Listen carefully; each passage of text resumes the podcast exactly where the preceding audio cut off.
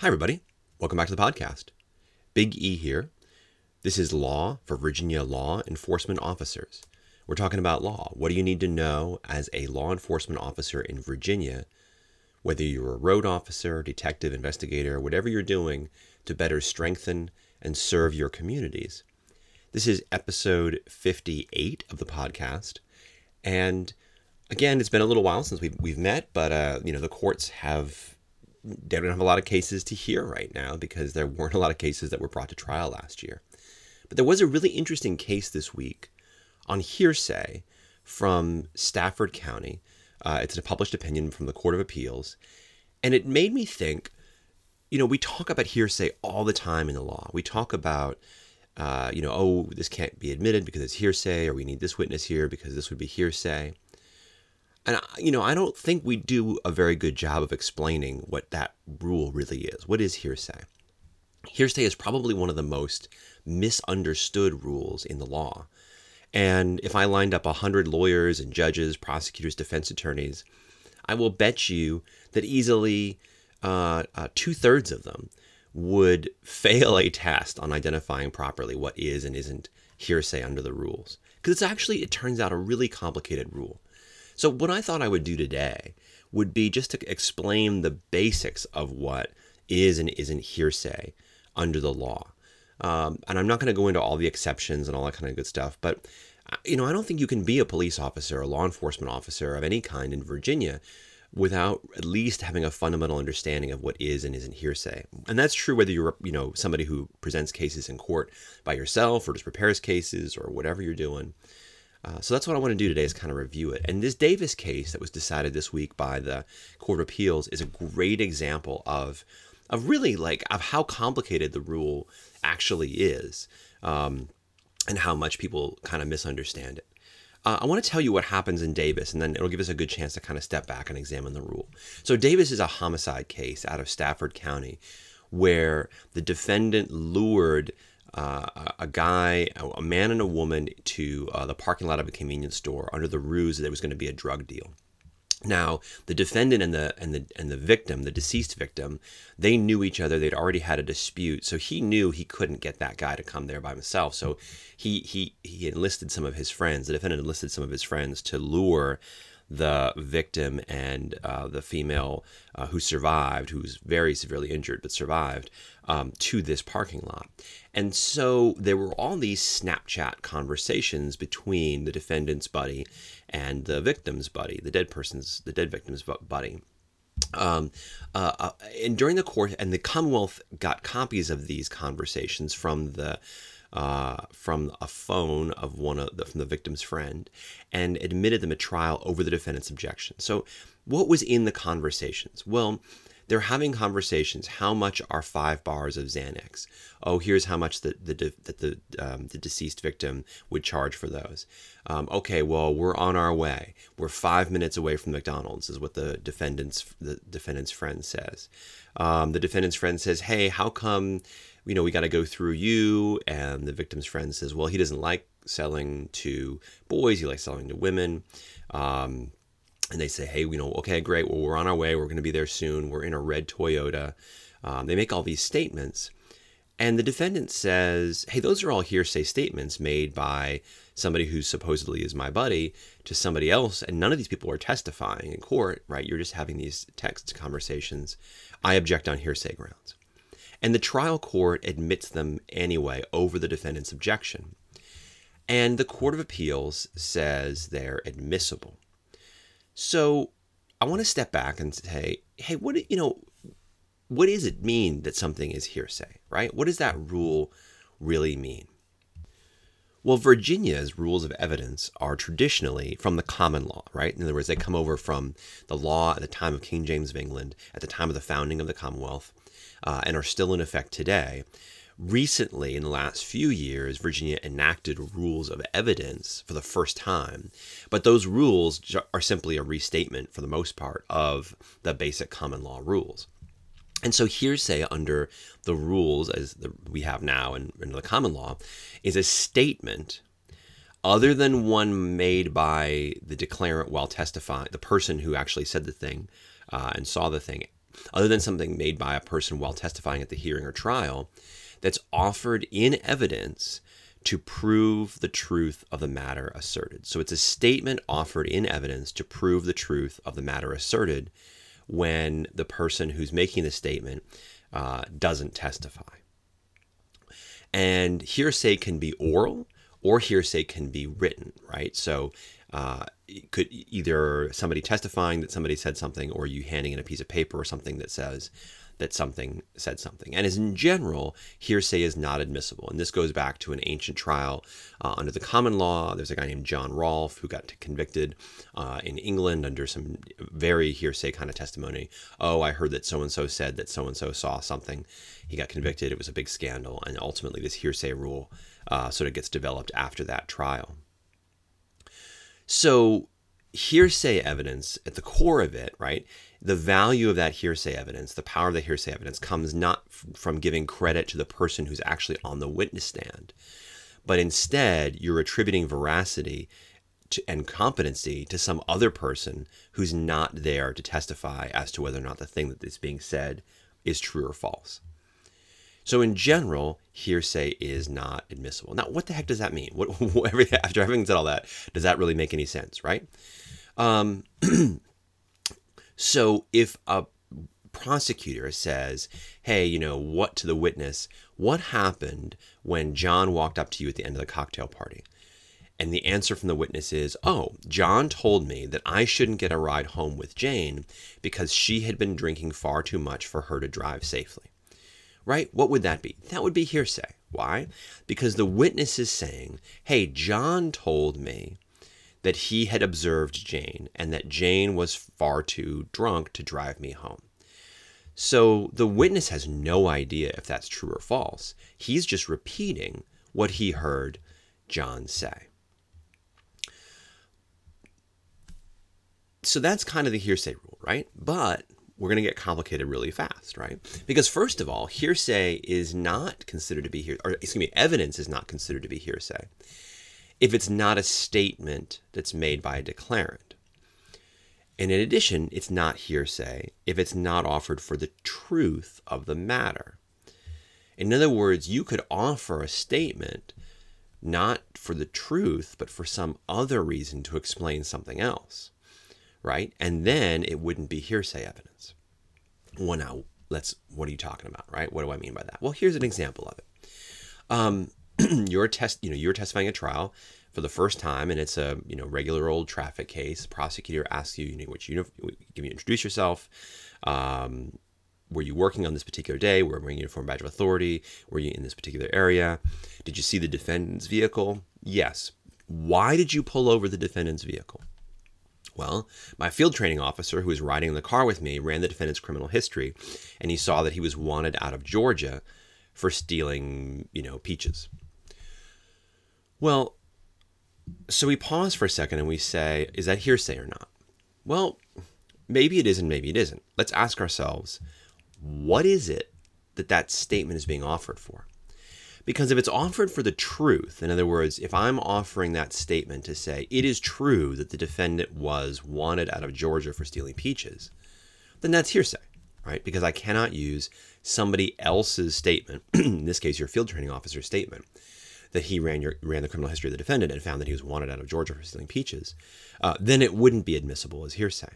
On the other hand, if I'm offering it for some other reason, then it would be admissible. And here, maybe I'm just offering it to explain why it is that you stopped the defendant's vehicle, right? Did you have a lawful reason to stop the defendant's vehicle? Sure. We were behind the vehicle, we ran his criminal history, and we found he was wanted out of Georgia for stealing peaches. So there, there's my lawful reason for pulling him over. I don't know if it's true or not that he was wanted. And it doesn't matter because we're here on a traffic offense trial, or we're here on a drug trial, or we're here on a concealed weapons trial. So he's not on trial for having a one a, a record out of Georgia. And so if the defense obje- attorney objects and says, Judge, objection, hearsay, the answer from the prosecutor ought to be, Judge, I'm not offering it for the truth of whether he's wanted out of Georgia. I'm just offering it to explain what the reason was for the stop. Right? Um, you know, uh, another example where, you know, why did you walk away from the defendant in this case? You were talking to the defendant and then you just terminated the conversation and walked away. Well, he made disparaging comments about the police. I didn't want to get into a fight, so I just turned around and walked away. Objection hearsay. Well, it's not hearsay here um, because the fact that he made the statements isn't being offered for the truth. It's just being offered for the fact that he made the statements. I heard him make the statements. What he's saying about the police may or may not be true. His nasty comments about the police may or may not be true. But I just didn't want to go into conflict. And because I heard the statements, I terminated the encounter and walked away. So that's the hearsay rule, right? And I mentioned that it's a common law rule, uh, and it is a common law rule, but it's also a constitutional rule. And the hearsay rule is very important under the U.S. Constitution. Um, the Sixth Amendment of the Constitution guarantees the right to confront the witnesses who bear testimony against the, against you. And so, under the Sixth Amendment, if some if if testimony is being offered against the defendant in a criminal trial, he has a right to confront the person who's providing the testimony, the truth of that testimony, right? To confront his accusers. And again, this goes back to the uh, the old trial of John Rolfe. So this is an ancient concept in uh, in English law. So let's let's go back for a second then and look at this Davis case uh, because I think it's an interesting application of the rule about hearsay. So in Davis, I mentioned a bunch of different statements that the Commonwealth admitted um, from the Snapchat texts, right? And the question you want to ask here is well, okay, so are these statements out of court statements? Well, yes, they are out of court statements. Uh, they're not made in court, they're not testimony in court. Okay. So now, are they out of state uh, uh, statements by somebody who's not testifying at trial? Well, yeah. The defendant's buddy is not testifying at trial. And he's talking to, um, ultimately, he ends up talking to the deceased victim themselves. Uh, but he's talking to other people who are not testifying as well. And those Snapchat conversations are being admitted. All right, so we're so far we're, we're, we're looking like hearsay. But the third question is are they being offered for the truth of the matters asserted? In other words, is it true or false that the victim won't sell to uh, boys, won't sell, will only sell to women? Is it true or false that his price for Xanax is Xanax pills is whatever the price was? Is it true or false uh, that they were waiting in the parking lot? Well, it doesn't really matter, does it?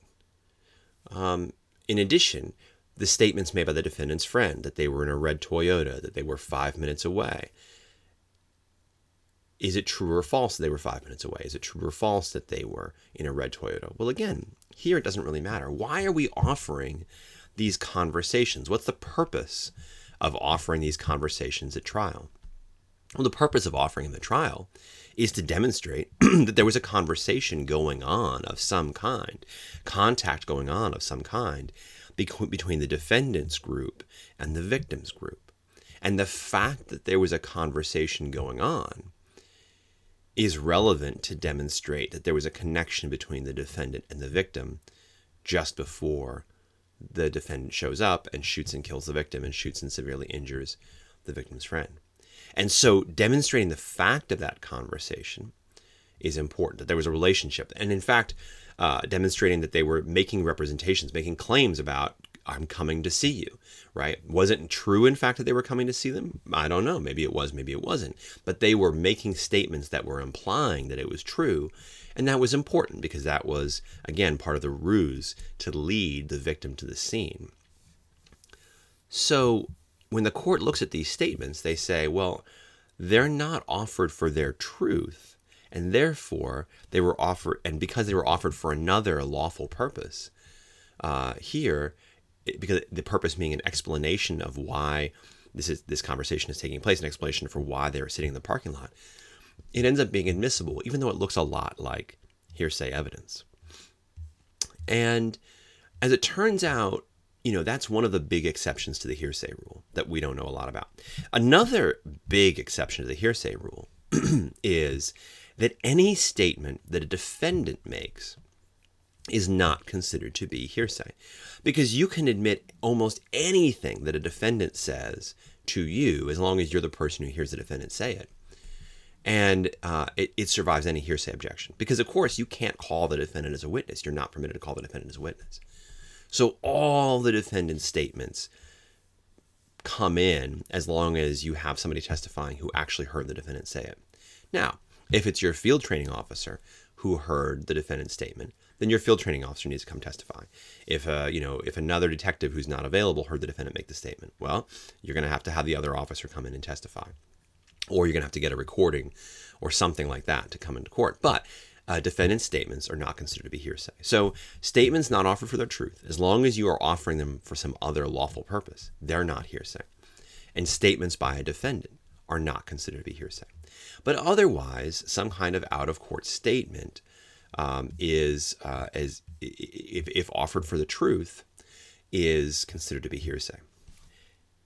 Now, that should help explain then why it is that, for example, in a DUI case, the person who is the breath operator uh, in a of a breath machine needs to come to court and testify to what they found using the breath machine, right? Or if you submit a certificate of analysis to the Department of Forensic Science, uh, then you know the DFS person may have to come to court to testify as to what's in the certificate of analysis because there, the certificate of analysis or the certificate from the breath machine is an out of court statement that is prepared for court purposes and is being offered for the truth in the actual statement itself, in the actual piece of paper itself. So an out of court statement can also be a piece of paper. If it's you know, if it's offered for the truth of his BAC was 0.12 or if it's offered for the truth of this baggie contained 0.89 grams of cocaine, a Schedule II controlled substance. That piece of paper is an out of court statement offered for the truth, right?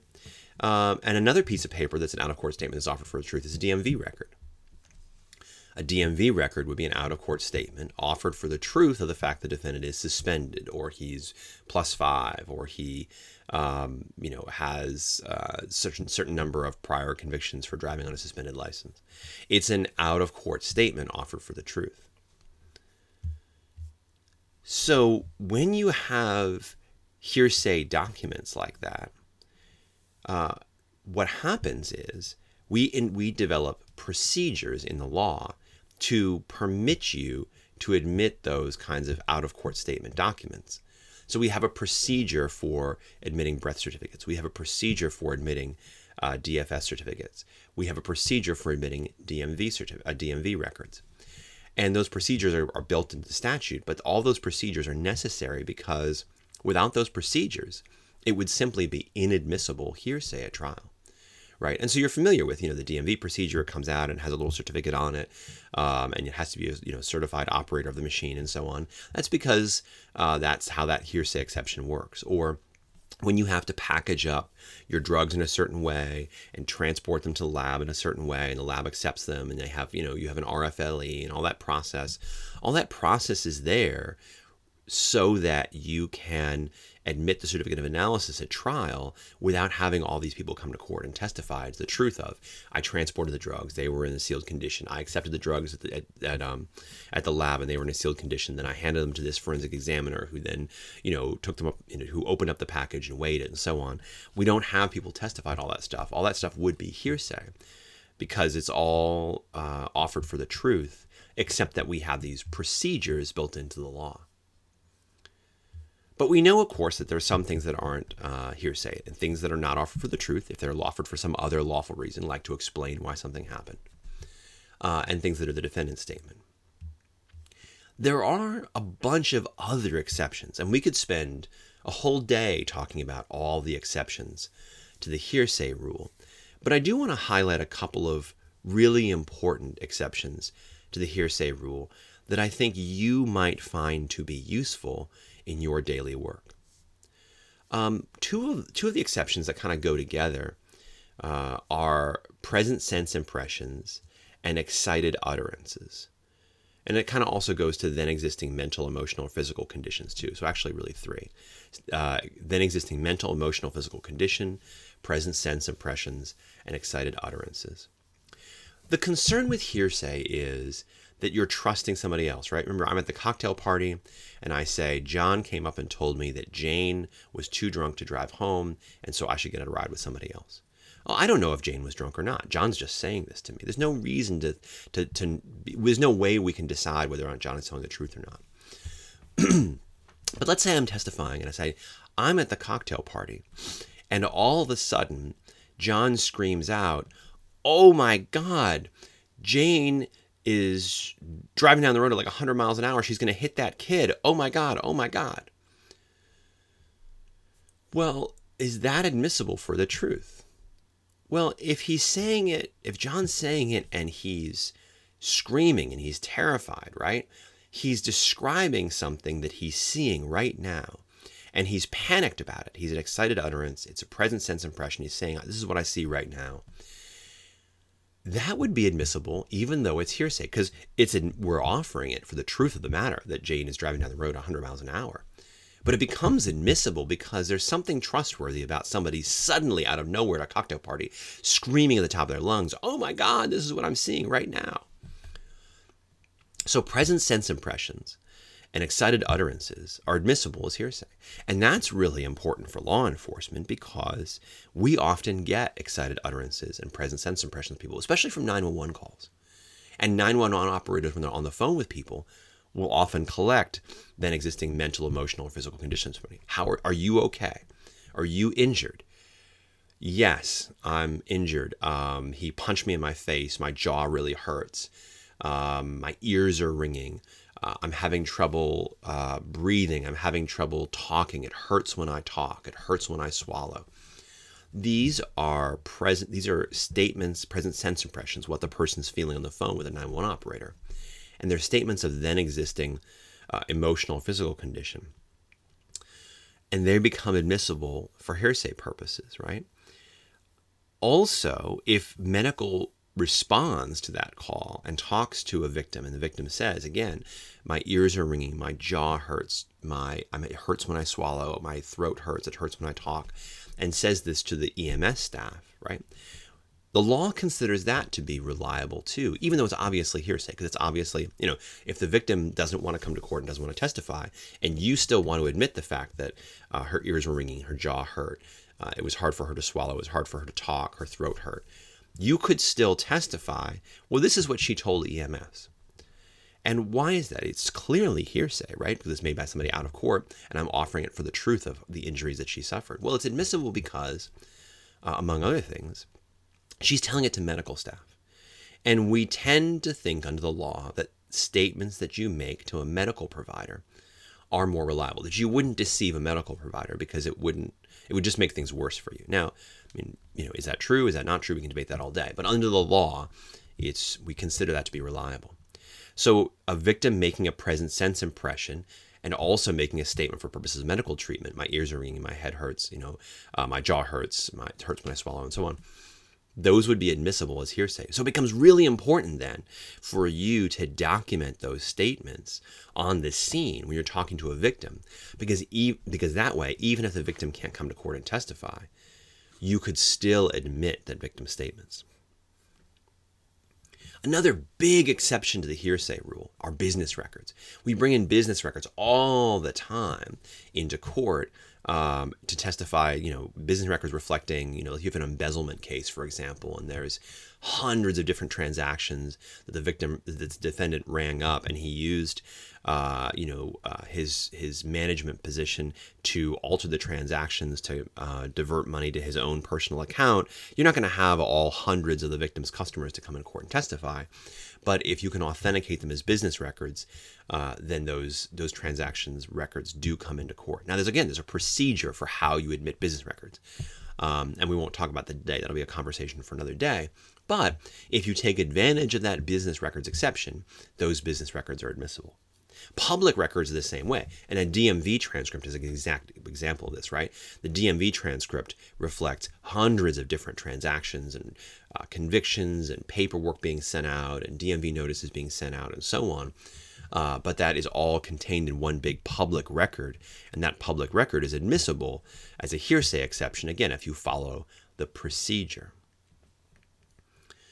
Um, there's lots of other exceptions to the hearsay rule, and again, I'm not going to talk about them all day long, um, but um, But again, I think the really big one uh, is the uh, is is the defendant's admission, right? Any any statement that the defendant make, so long as it's relevant, you can offer what the defendant said, regardless of whether it's inculpatory or not.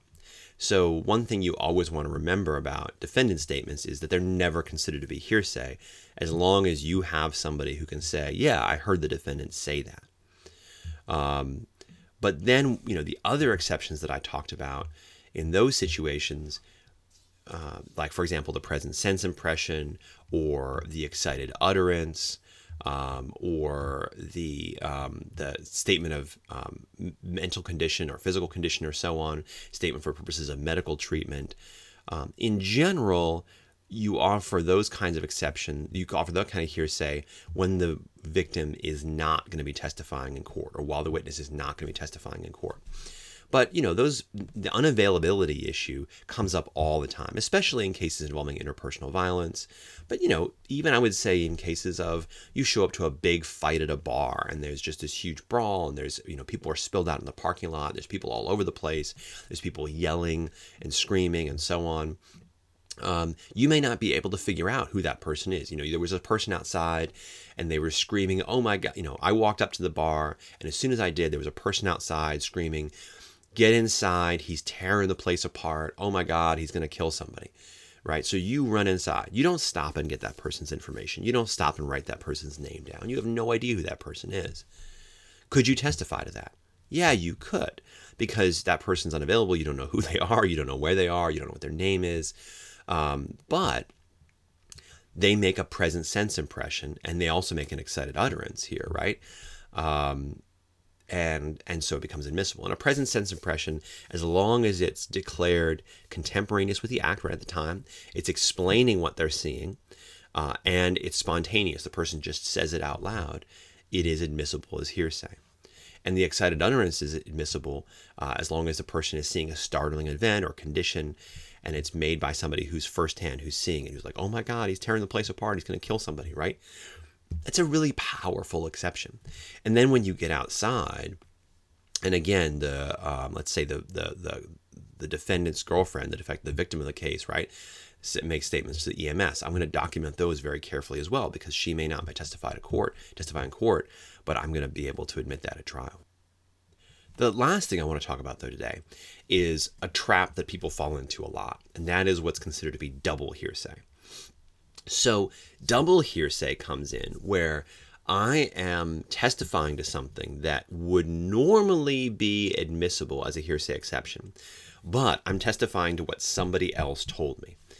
And there, you can get yourself a little twisted around, but it wouldn't be admissible. What do I mean by that?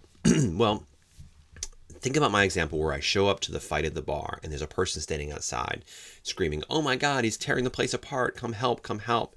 Um, he's he's just attacking everybody wildly. Uh, you got to help, you got to help. And so you run up to the bar and you go inside. Now, you could testify to that all day long. Because even though that person, and we have no idea who this person is, we run inside, we never see them again. Even though that person is uh, is making a out of court statement that I'm offering for the truth, which is the truth that he's actually inside tearing the place apart. Um, it's a present sense impression and it's an excited utterance. So it would be admissible as a hearsay exception. But what if I then called your field training officer to the witness stand and your field training officer was parking the car at the time while you were running inside, so he didn't hear it. And I asked your field training officer, uh, officer, uh, what happened when you all arrived at the bar? Uh, well, Officer Jones got out and I dropped him off, and then I went to go park the car. And Officer Jones ran into this woman who said, Oh my God, he's inside. He's tearing the place apart. He's going crazy. Uh, he's attacking everybody. Help, help, help. Well, the objection there would be hearsay. And it's hearsay because it's something that Officer Jones heard and saw. So Officer Jones has to come to court to testify that he saw this woman screaming outside and yelling inside. So that would be considered double hearsay, right? Officer for Officer Jones to testify to it, it would be a hearsay exception. It would be admissible. But for the field training officer who's parking the car, it's not admissible in court. But that does bring us back to the beginning, which is if my question to officer to your field training officer is, why did you get out of the car and start running at the top, you know, at top speed towards the bar? Well, because I heard a radio transmission from Officer Jones. There's a woman outside screaming, there's a guy tearing the place apart, and I'm going to go inside, um, but I need backup, right? And and and so that statement, if I'm offering it to the court not for the truth, but simply for the explanation as to why the field training officer jumped out of the car and ran at the top speed towards the bar, um, then it would be admissible as a hearsay exception because I'm offering it for some other purpose. But when I offer it for another purpose, it can't be admitted for the truth. Um, so I can never use that to prove that there really was a fight going on at court. And that's a quick look at what the hearsay rule is. I hope today was interesting. It was a little different uh, than we usually do. Um, I don't usually do uh, like pure legal issues like this, but um, if it was interesting, uh, let me know. Tell me, hey, this was good, or you know, wasn't that interesting? It wasn't really my cup of tea. It wasn't what I was looking for. I can do more episodes like this. We can talk about more hearsay exceptions and stuff if you thought it was useful. Um, and in general, as always, if you like the podcast, tell your friends. We're on uh, we're on Stitcher Podcast, we're on Apple Podcasts, we're on SoundCloud. I can be on another app if you would like me to be on another app. I can track that down too. If you don't like the podcast, don't tell your friends. But for today, that's all from me. That's all from Big E. Stay safe and don't get captured.